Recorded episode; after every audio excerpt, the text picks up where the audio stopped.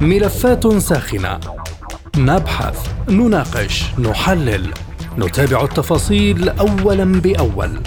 ملفات ساخنة. برنامج يلقي الضوء على كل الملفات. مع باقة من أبرز المحللين والمسؤولين. أهلا بكم مستمعينا الكرام في حلقة جديدة من ملفات ساخنة وهذه جيهان لطفي تحييكم. في ملف اليوم نناقش هل تصمد مساعي إعادة العلاقات بين تركيا ومصر؟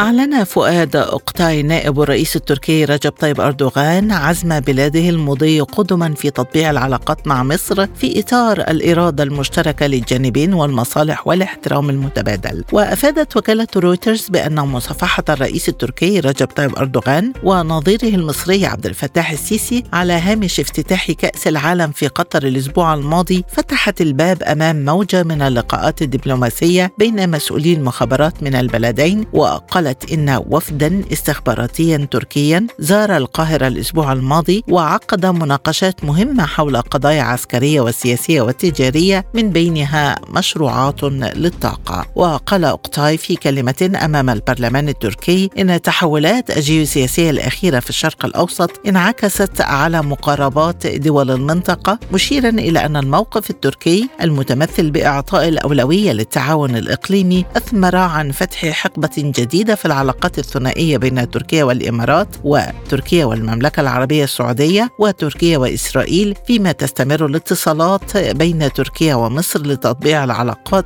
في إطار الإرادة المشتركة للجانبين والمصالح المشتركة والاحترام المتبادل وحسب ما تتطلبه مصالح تركيا وشعبها بحسب المسؤول التركي.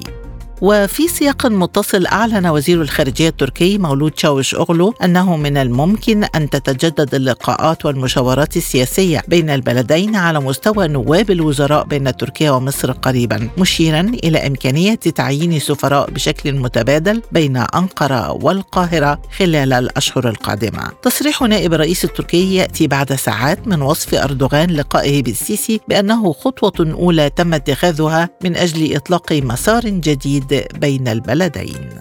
ونشرت الرئاسة المصرية بيانا أكدت فيه أن الرئيسين اتفقا على أن يكون لقاءهما في الدوحة بداية لتطوير العلاقات الثنائية بين البلدين. ويشير الخبراء إلى أن لدى مصر ثلاثة ملفات عالقة مع تركيا تتطلب تحركات تركية من أجل عودة العلاقات بين البلدين وعلى رأسها الموقف التركي تجاه ليبيا والخلافات حول حقوق الغاز في منطقة الشرق المتوسط فضلا عن الدعم التركي للجزء المتطرف من عناصر جماعة الإخوان المسلمين.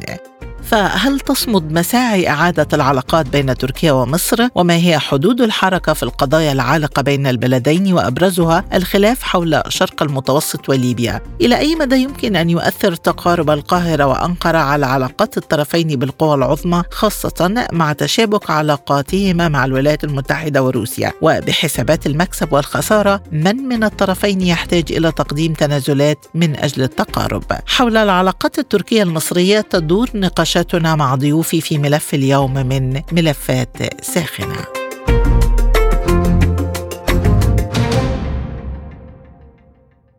البداية من إسطنبول ومنها ينضم إلينا الدكتور برهان كور أغلو أستاذ العلاقات الدولية بجامعة ابن خلدون. مرحبا بك معنا دكتور عبر أثير سبوتنيك. سؤال حلقة اليوم هل تصمد مساعي إعادة العلاقات بين تركيا ومصر خاصة فيما يتعلق بالقضايا الشائكة وأبرزها خلافات البلدين حول شرق المتوسط؟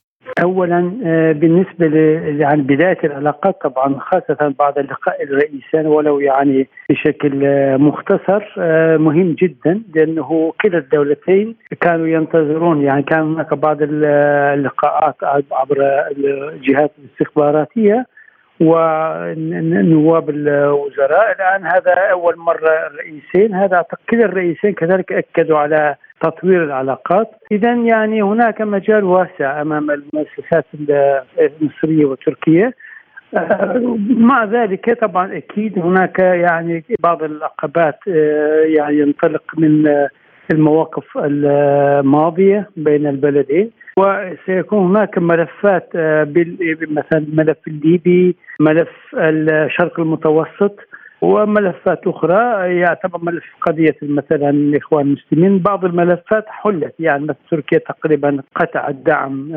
أو سماح لهذه الأوساط الإعلامية ان يكون ضد الدعاية ضد مصر. أعتقد هذه خطوة إيجابية والملف الشرق المتوسط بالمناسبة ملف يفيد الطرفين. اولا الاتفاقية التركيه الليبيه تقطع مساحة اتفاقية اليونانية المصرية. ولكن إذا ما تم تقاسم الحدود البحرية بين تركيا ومصر مصر ستكون مستفيد جدا في هذا الأمر. أكيد تركيا ستستفيد ولكن مصر ستكون مستفيد يعني تقريبا أكثر من 14 ألف كيلومتر مربع ستكسب مصر من خلال هذه الاتفاقية. ولكن هذا طبعا تنبني على أولا ثقة الطرفين وثانيا طبعا الأمور التقنية. هل مثلا هذا النوع من الاتفاقية تتماشى مع القانون الدولي؟ الطرف التركي تقول إنه القانون الدولي أصلا تعطي مجال للطرفين آه، للمشاورة لتفاهم. ومن طرف تركيا هذا التفاهم وهذه الرغبة موجودة، الآن سننظر إلى الطرف المصري. هل هم يرغبون مثل ما يرغب تركيا في تقاسم الحدود البحرية التي ستفيد مصر؟ ثانيا نقطة مهمة جدا في هذا المجال.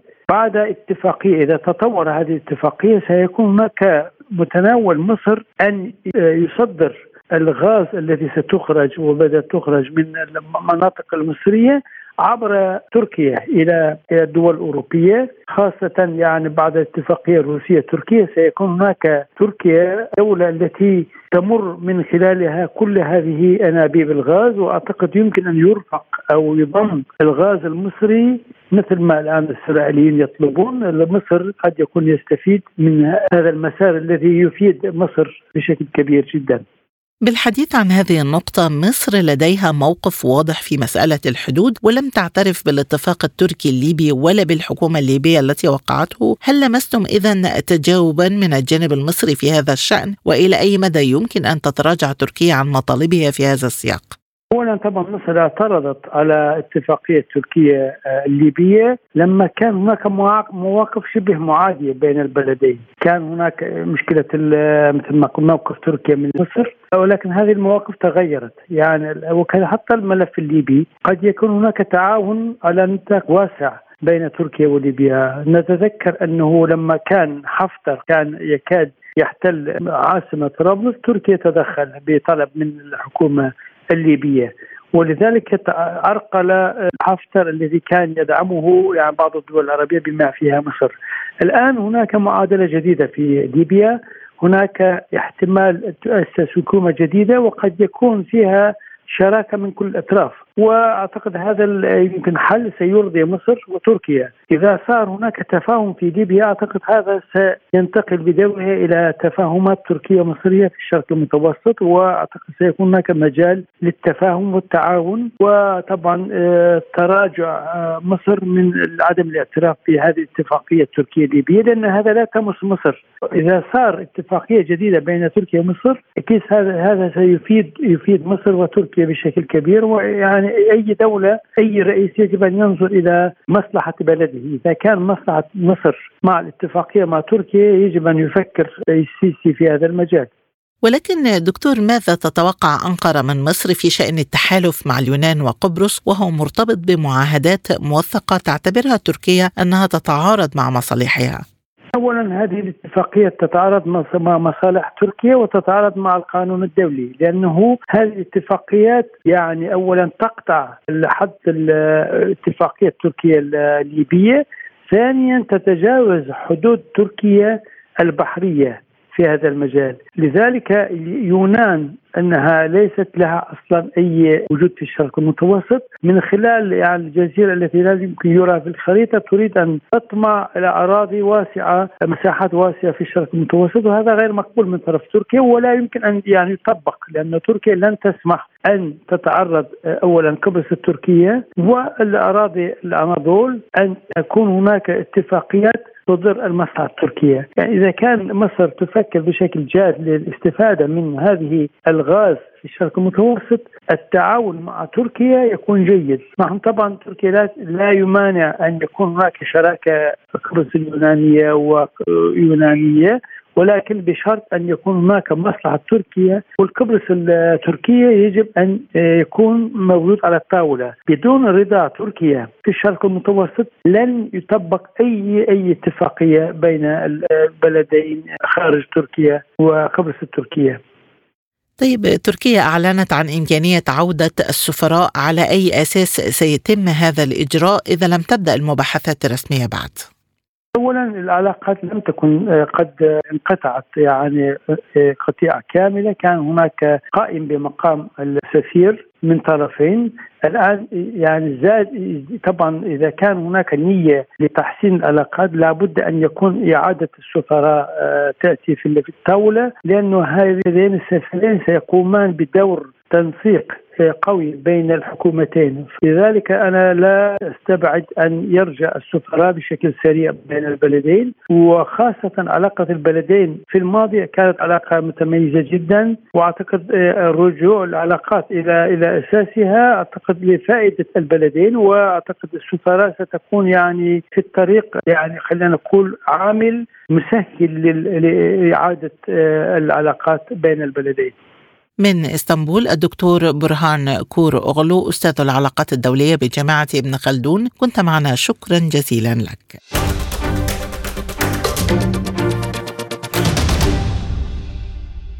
وحول المقاربة التركية لاتجاه العلاقات مع تركيا ينضم إلينا من القاهرة نائب رئيس المركز العربي للدراسات السياسية والاستراتيجية الدكتور مختار غباشي مرحبا بك معنا ضيفا عزيزا دكتور مختار. بداية ملفات عالقة كثيرة مع تركيا. برأيك هل ستصمد مساعي إعادة العلاقات؟ وما الذي يجعلها مختلفة هذه المرة؟ أهلا وسهلا بيكي واهلا بمستمعيك تحياتي. يعني من وجهة نظر كثير جدا من المراقبين والمحللين المساعي مختلفة هذه المرة بحكم اللقاء الذي جمع الزعيمين الرئيس أردوغان والرئيس عبد الفتاح السيسي. معظم اللقاءات أو الاتصالات السابقة كانت إما بين رجال مخابرات أو ما بين مساعدي وزير الخارجية، لكن هذا اللقاء الذي جمع الطرفين بوساطة قطرية في ظل ظرف دولي عالمي وهو كاس والتسريبات التي خرجت أن هذا اللقاء استمر ما بين 30 دقيقة وما بين 45 دقيقة، اذا ما كانش لقاء عفوي أو كان لقاء سلام فقط، واضح أن كان هناك حديث متبادل ما بين الجانبين، هناك ملفات كثيرة جدا الطرفين، هناك ملف الغاز وحقول شرق المتوسط وهو ملف إلى حد كبير جدا معقد وليس سهلا وتركيا تطمح فيه بدرجة كبيرة، هناك الملف الليبي، هناك ملف المعارضين المصريين الموجودين في الداخل التركي بجانب المنصات الإعلامية بتثير ضيق الحكومة المصرية والدولة المصرية، فملفات كثيرة وحديث الطرفين بعد هذا اللقاء. أردوغان تحدث أن السيسي كان سعيدا بهذا اللقاء وأنا أيضا كنت سعيدا وأنه يعني اتصالات سوف تجرى على مستوى وزراء الخارجية في خلال الأيام القادمة. ثم خلال الشهور القادمة سوف يتم تبادل. إذا الخطوط العريضة لهذا اللقاء واضح أنه من خلال الحديث اللي تم ما بين الجانبين تم التوافق عليها على الأقل لأن بعدها مباشرة اجتمعت أجهزة مخابرات الدولتين تمهيدا لمزيد من اللقاءات خلال الفترة القادمة. لكن دكتور المقاربة المصرية لملف شرق المتوسط تتعارض مع المطالب والمصالح التركية ويدخل في نطاقها ارتباطات مصرية بمعاهدات دولية مع اليونان وقبرص وأيضا تعقيدات لوجستية بحضور بحري عسكري مصري في هذه المنطقة ما هي أفاق حلحلة هذا الملف في ضوء هذه المعطيات دكتور؟ يعني خلينا أقول لك واضح أنه من خلال قراءة اللقاء الذي جمع زعيمين أو الرئيسين إن هذا الملف هو ملف أساسي وواضح إن هو ملف تركي أساسي بالمناسبة. ومتصور إنه الجانب المصري هنا هيكون في شكل من أشكال الموائمة ما بين علاقاته بالطرف اليوناني أو الطرف القبرصي وما بين التحالف الموجود ما بين هذه الأطراف الثلاثة. وما ننساش إن هذه الأطراف الثلاثة كانت ولادة منتدى حقول شرق المتوسط اللي مقره القاهرة. وما بين الموائمة مع الطرف التركي الجديد خصوصا إنه الطرف المصري كأب الاصل هو ليس متضررا باتفاقية الترسيم البحري اللي عقدت ما بين تركيا ومصر. إحنا عارفين التضرر الأساسي من الطرف اليوناني. وهناك خلاف مع الطرف القبرصي بخصوص حقوق الطرف القبرصي باتفاقية الترسيم. بمعنى إنه أيضا الطرف المصري ليس متضررا. الطرف التركي متحفظ عليها باعتبار أن هناك قبرص تركية وقبرص يونانية وأن الاكتشافات التي تمت طبقا لها اتفاقية الترسيم الموقعة ما بين مصر وقبرص قبرص التركيه لها حقوق فيها ومن هنا آه، تركيا بالطالب هذا الأمر هياخد أنا متصور هياخد حديث كبير ما بين الطرفين وهيكون في شكل من أشكال الموائمة ما بين التزام الطرف المصري بالمعاهدات والاتفاقيات التي عقدت مع الأطراف الأخرى إذا كان الطرف اليوناني أو الطرف القبرصي وما بين بداية علاقات جديدة آه، مع الطرف التركي اللي مصر في حاجة إليه وأيضا تركيا في حاجة إليه لهتعيد توازنات كثير جدا من الصراعات مش على مستوى حقول الشرق المتوسط بس على مستوى كثير جدا من القضايا والملفات على رأسها القضية السورية والقضية الليبية. الملف الليبي أيضا يحمل تعارضا للمصالح بين الطرفين وهناك تجاهل تركي لمطالب مصر حتى الآن وهي تتمسك بدعم حكومة لا ترضى عنها مصر. أي اختراق يمكن أن يعيد هذا الملف إلى دائرة التوافق بين البلدين؟ يعني هناك علاقة خاصة ما بين تركيا وما بين الغرب الليبي أو عبد الحميد الدبيبة آه، تحديدا. وهناك اتفاقية موقعة سابقة. ومتصور إنه مصر هي في الأول وفي الآخر تريد تهدئة الأوضاع داخل الساحة الليبية أو الوصول إلى توافق سياسي ما بين الطرفين إذا كنا بنتكلم عن الطرف الغربي والطرف الشرقي. وهنا هيكون في شكل من أشكال الموازنة أيضا لأنه مصر بطبيعة الحال تميل آه، إلى الطرف آه، الشرقي. يعني حكومة الشرق فتحي بشأغة وعقيلة صالح وخليفة حفتر. لكن الطرف المصري ما عندوش اعتراض أن يكون هناك توافق ما بين الجانبين لتحقيقا لمرحلة انتقالية وإجراء انتخابات برلمانية ورئاسية ايا كان من يقود هذه المرحلة الانتقالية. في النهاية يكون الحكم للشعب الليبي والمفصل فيها يكون لليبيا. لكن طبيعة المرحلة الانتقالية بتوافق مصري تركي من الممكن إن يكون في اتفاق على هذه المرحلة حتى لو تتم بالتبادل إدارتها وحتى آه، تتاح فرصة إجراء الانتخابات البرلمانية والرئاسية اللي هي في النهاية هدف مصري واستقرار مصري ومصر من المهم بالنسبة لها يعني أن يكون تكون الساحة الليبية هادئة آه، بصرف النظر عن من يدير الوضع داخل الساحة الليبية. تحدثت حضرتك عن وساطة قطرية. برأيك هل تتضمن التسوية بين تركيا ومصر بوساطة قطرية؟ هل تتضمن ترتيبات بشأن توفيق أوضاع تنظيم الإخوان المسلمين في مصر؟ يعني أنا متصور أنه ملف الإخوان هيبقى ملف مهم ومطروح. يعني آليات التوافق معاه بين مصر وتركيا في هذا الموضوع أنا متصور لا هتاخد حديث آه، كبير متواتر لأنه القضية مش قضية معارضين موجودين في تركيا ولا قضية محبوسين إخوانيين آه، موجودين في مصر. هي قضية منصات إعلامية تثير ضجر وضيق الجانب المصري. آليات التعامل مع هذه المنصات إيه؟ المعارضة اللي هتكون موجودة هناك هتكون شكلها إيه؟ دي كلها أسئلة مطروحة. لكن أنا متصور إنه طالما هناك إرادة سياسية جامعة ما بين الطرفين من الممكن انه يكون هناك شكل من أشكال التنازلات اللي في النهاية تصب في مصلحة إعادة العلاقات إلى طبيعياتها. ودي مسألة شفناها ما بين مصر وقطر آه، اتفاق العلا ثم ما بعد اتفاق العلا شفنا إرهاصات رجوع هذه العلاقات رغم إن كان هناك مطالب 13 ويعني ما سمعناش عن هذه المطالب ال 13 أو غيره وعادت العلاقات إلى طبيعتها دون أن تغلق قناة الجزيرة أو غيره. آه، هل هذا الأمر هيتكرر مع الجانب التركي؟ وفق موائمه سياسية يتم من خلالها مراعاة حدود الأمن القومي المصري مع الأمن القومي التركي وغيره للوصول إلى توافق في هذه المسألة. أنا متصور من الممكن أن يكون هناك تقارب كبير ما بين الطرفين فيها. أخيرا دكتور مختار كيف سينعكس هذا التقارب على علاقات مصر وتركيا بالقوى العظمى؟ وأتحدث هنا عن تشابك علاقات الطرفين مع روسيا وأمريكا. يعني شوفي الجانب المصري له علاقات حسنة مع الجانب الأمريكي والجانب الروسي ما فيش كلام فيها. وتركيا إحنا عارفين بتقوم بدور أساسي ورئيسي في هذه المسألة وإحنا عارفين إن هي وسيط سلاسل القمح الاتفاق اللي عقد به الجانب الأوكراني والجانب الروسي وهناك مباركة دولية لهذا الأمر. مصر بحسن علاقتها بالطرف الروسي والطرف الأمريكي من الممكن إنها تشترك في لعب دور كبير جدا في هذه المسألة. وتكمل الدور التركي وده يعني إلى حد كبير أمر محمود. والجانب التركي دوره الآن على النطاق الإقليمي والنطاق الدولي في كثير جدا من الملفات دور أساسي ورئيسي. دخول الطرف المصري معاه أنا متصور هيكون مكمل لمصلحة الدولتين ووفق إطار واحد وجماع رؤية مصرية تركية هتحلحل كثير جدا من المشاكل العالقة على رأسها المشكلة السورية أو المشكلة الليبية أو حتى الاشتراك في مسألة سلاسل القمح والاتفاق اللي تركيا بترعاه هيكون هناك إطارات كثيرة جدا مشتركة ما بين الجانبين. الدكتور مختار غباشي كنت معنا من القاهرة شكرا جزيلا لك.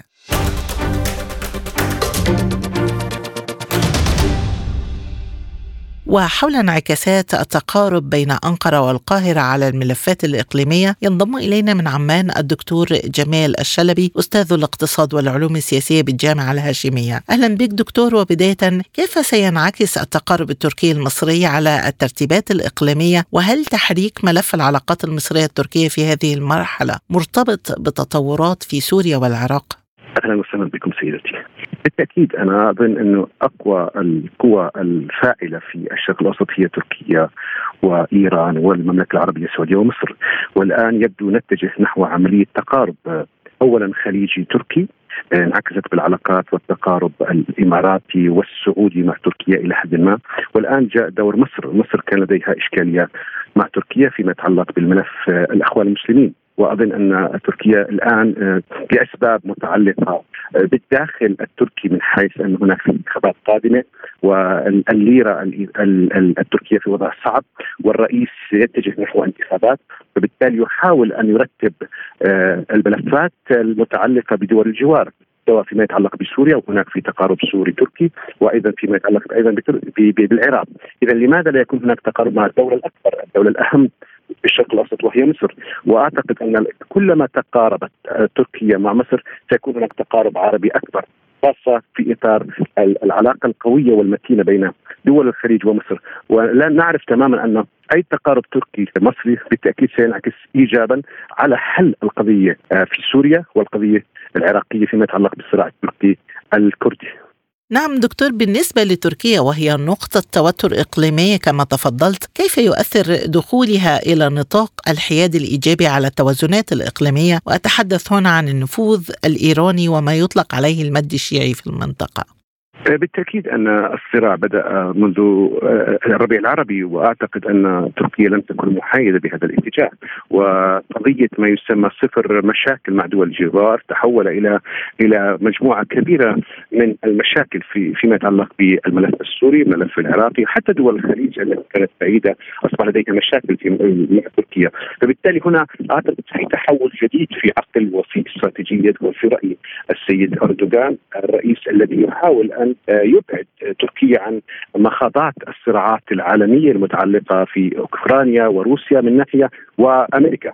ونعلم بأن بالرغم أن تركيا هي جزء لا يتجزأ من الناتو وجزء لا يتجزأ من الأمن الأوروبي إلا أنها أخذت موقف محايد فيما يتعلق بالأزمة الأوكرانية. وهذا يدل على أنه الآن تعيش آه، السياسة التركية بقياده أردوغان حالة من التردد، حالة من عدم الوصول إلى منطق سليم في السياسة الخارجية، ومن من هذا المنطلق تحاول أن تهدئ اللعبة مع الجميع بما فيها العالم العربي، لا سيما وأن العالم العربي هو الأقرب إلى تركيا، هناك حدود مع سوريا، مع تركيا، مع مع العراق، وأيضا هناك مصالح اقتصادية، أظن أن المصالح الاقتصادية الآن تقتضي أو تدفع القيادة التركية للتوجه للشرق.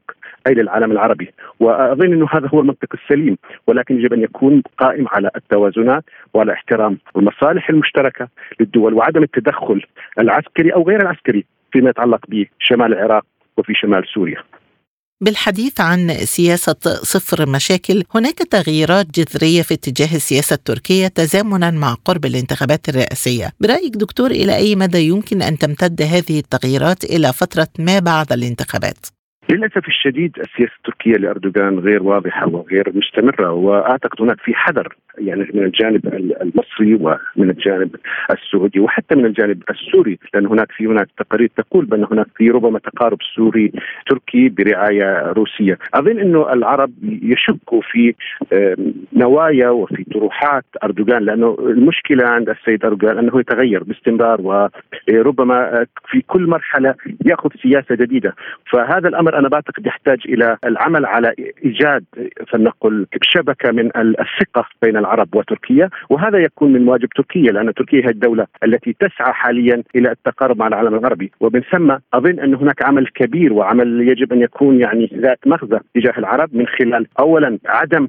استقبال المعارضة التي تحاول أن يعني تدك حصول الأنظمة العربية من خلال الإعلام وما شابه ذلك، ثانيا ربما تشبيك العلاقات الاقتصادية، وثالثا ربما التوافق على حل القضايا العربية التي تشترك فيها تركيا مثل القضية السورية، إلى الآن ما زال هناك قوات تركية في شمال سوريا وكذلك الحل في المجابهة العسكرية التي تدك دائما القوات الكردية في العراق، وهذا يعتبر يعني كما يقال بانه انتهاك للسياده العراقيه، ومن ثم أظن نحن بحاجة إلى إعادة النظر، نحن بحاجة إلى العودة إلى طاولة مفاوضات حقيقية بين العرب وتركيا ليس كدولة مقابل تركيا ولكن كعالم عربي ربما تكون الجامعة العربية منصة مهمة لتقريب وجهات النظر وحل كل الخلافات مع تركيا لأنه بالنهاية تركيا والعرب هم جيران منذ ابد بعيد والمصلحة تقتضي في ظل ظروف صعبة في ظل ظروف متسارعة في ظل ظروف غير مرئية للجميع أن يقتربوا من بعضهم البعض وأن يأخذوا المصلحة الوطنية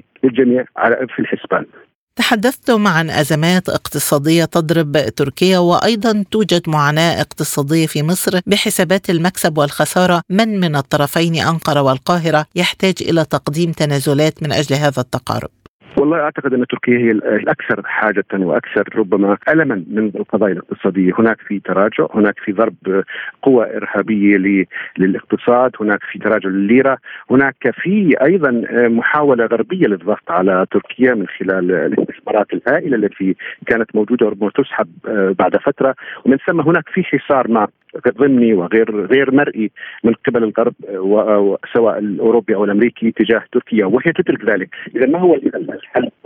الملجأ العربي في الملجأ الشرقي وخاصة دول الخليج أعتقد أن هناك في توجهات لدعم الاقتصاد التركي من خلال مبالغ هائله من قطر من الإمارات وحتى من السعودية. وبالتالي الملجأ الأخير هو العرب. فالعرب عندهم استعداد عندهم إمكانيات ولكن مقابل هذا المال هم يحتاجوا إلى دعم سياسي إلى دعم فلنقل في التعاون العميق والممتد والمستمر. في العلاقات الاقتصادية لأنه العالم الآن لا يسير في اتفاقيات وفي تحالفات سياسية بقدر ما يسير نحو تحالفات اقتصادية تفيد الجميع وتفيد الشعوب وتعمل على استقرار المنطقة ككل التي تعيش منذ فترة طويلة حالة من الصراعات وحالة من التحالفات غير المجدية والتي يخسر فيها الشعب والمواطن والدولة.